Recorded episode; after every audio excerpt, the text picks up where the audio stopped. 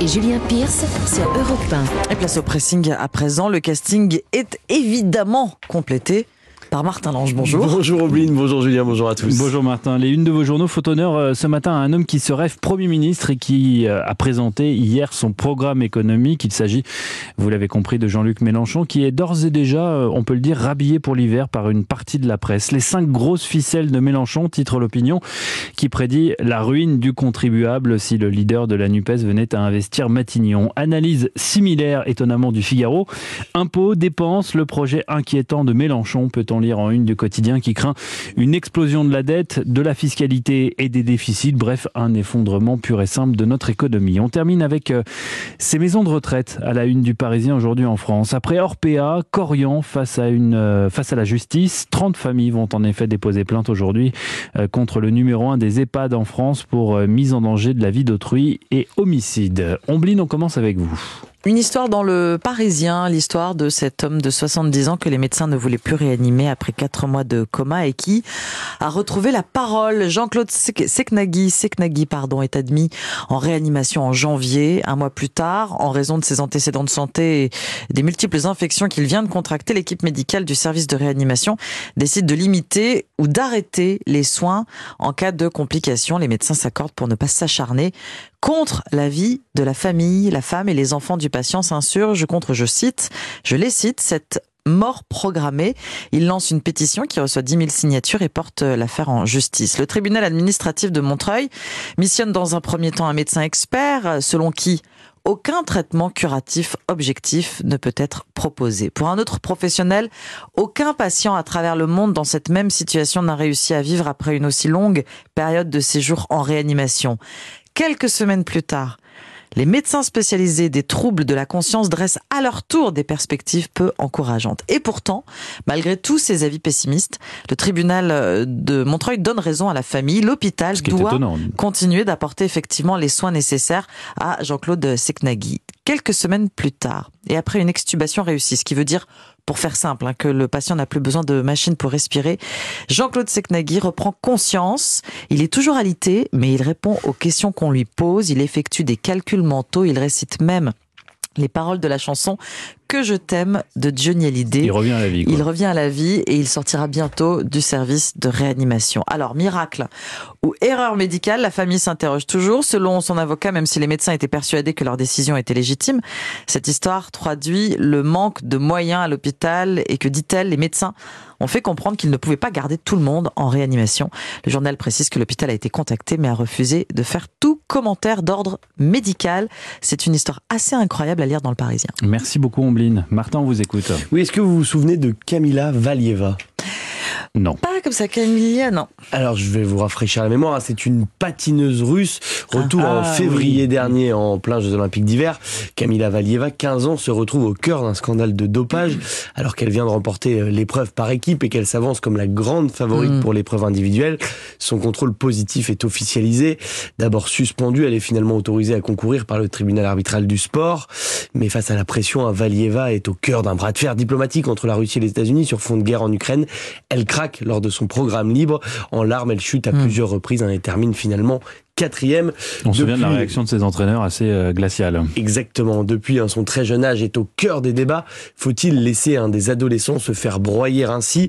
Eh bien, la Fédération internationale de patinage a tranché hier.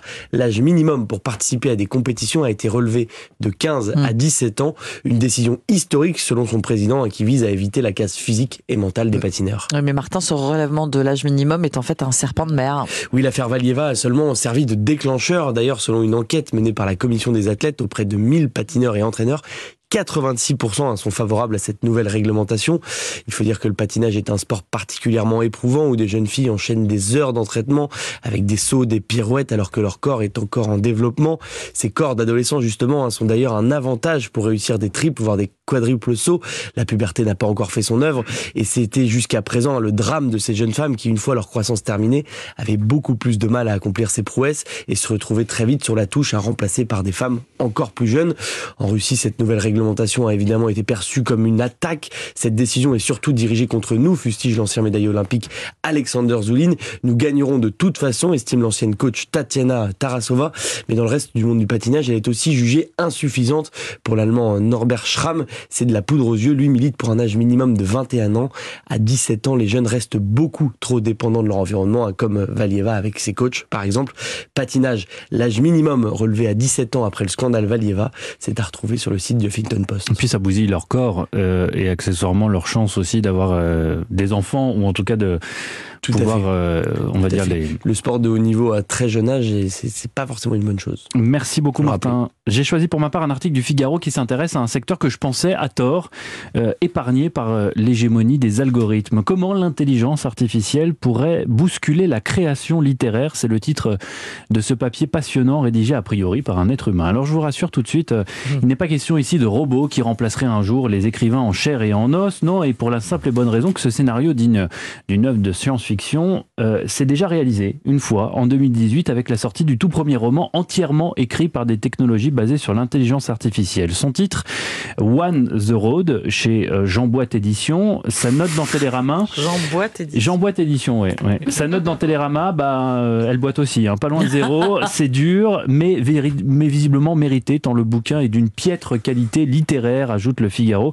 Bref, cela avait suffi à l'époque à calmer les angoisses des auteurs. En fait, l'intelligence artificielle est en train de s'immiscer par petites touches tout au long de la chaîne du livre, de sa rédaction à sa promotion, en passant par sa parution. En Allemagne, par exemple, on utilise déjà des algorithmes pour la sélection, des logiciels permettant d'évaluer le potentiel commercial d'un manuscrit avant une hypothétique parution. Les maisons d'édition allemandes ont craqué il y a peu pour Qualifiction, c'est le nom de ce programme informatique qui promet euh, d'analyser les promesses d'un texte grâce à des critères comme sa trame narrative, la complexité des phrases et son caractère innovant par rapport au reste du catalogue de l'éditeur. En On clair, est- cela, cela- cela les aide euh, à décider si la maison doit signer ou non tel ou tel auteur. C'est dur, on est jugé par un ordinateur. Oui.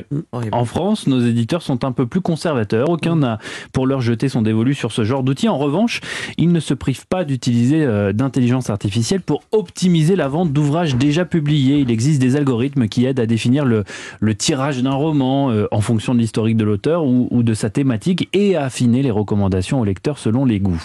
Euh, L'IA, comme on l'appelle, s'immisce aussi progressivement dans la traduction. Euh, et pour cause des progrès considérables en la matière ont été réalisés ces dernières années, ces logiciels peuvent être utilisés pour dégrossir le travail, euh, notamment dans la traduction des textes courts, dont le sens ne laisse que peu de place à l'interprétation, à l'interprétation typiquement des bandes dessinées ou des mangas, euh, qui en quelques clics peuvent être traduits du japonais au français et inversement. Mais à l'avenir, la littérature est également susceptible susceptible d'être concernée par cette traduction automatisée, ce qui inquiète les professionnels, dont le statut d'auteur pourrait être mis en question.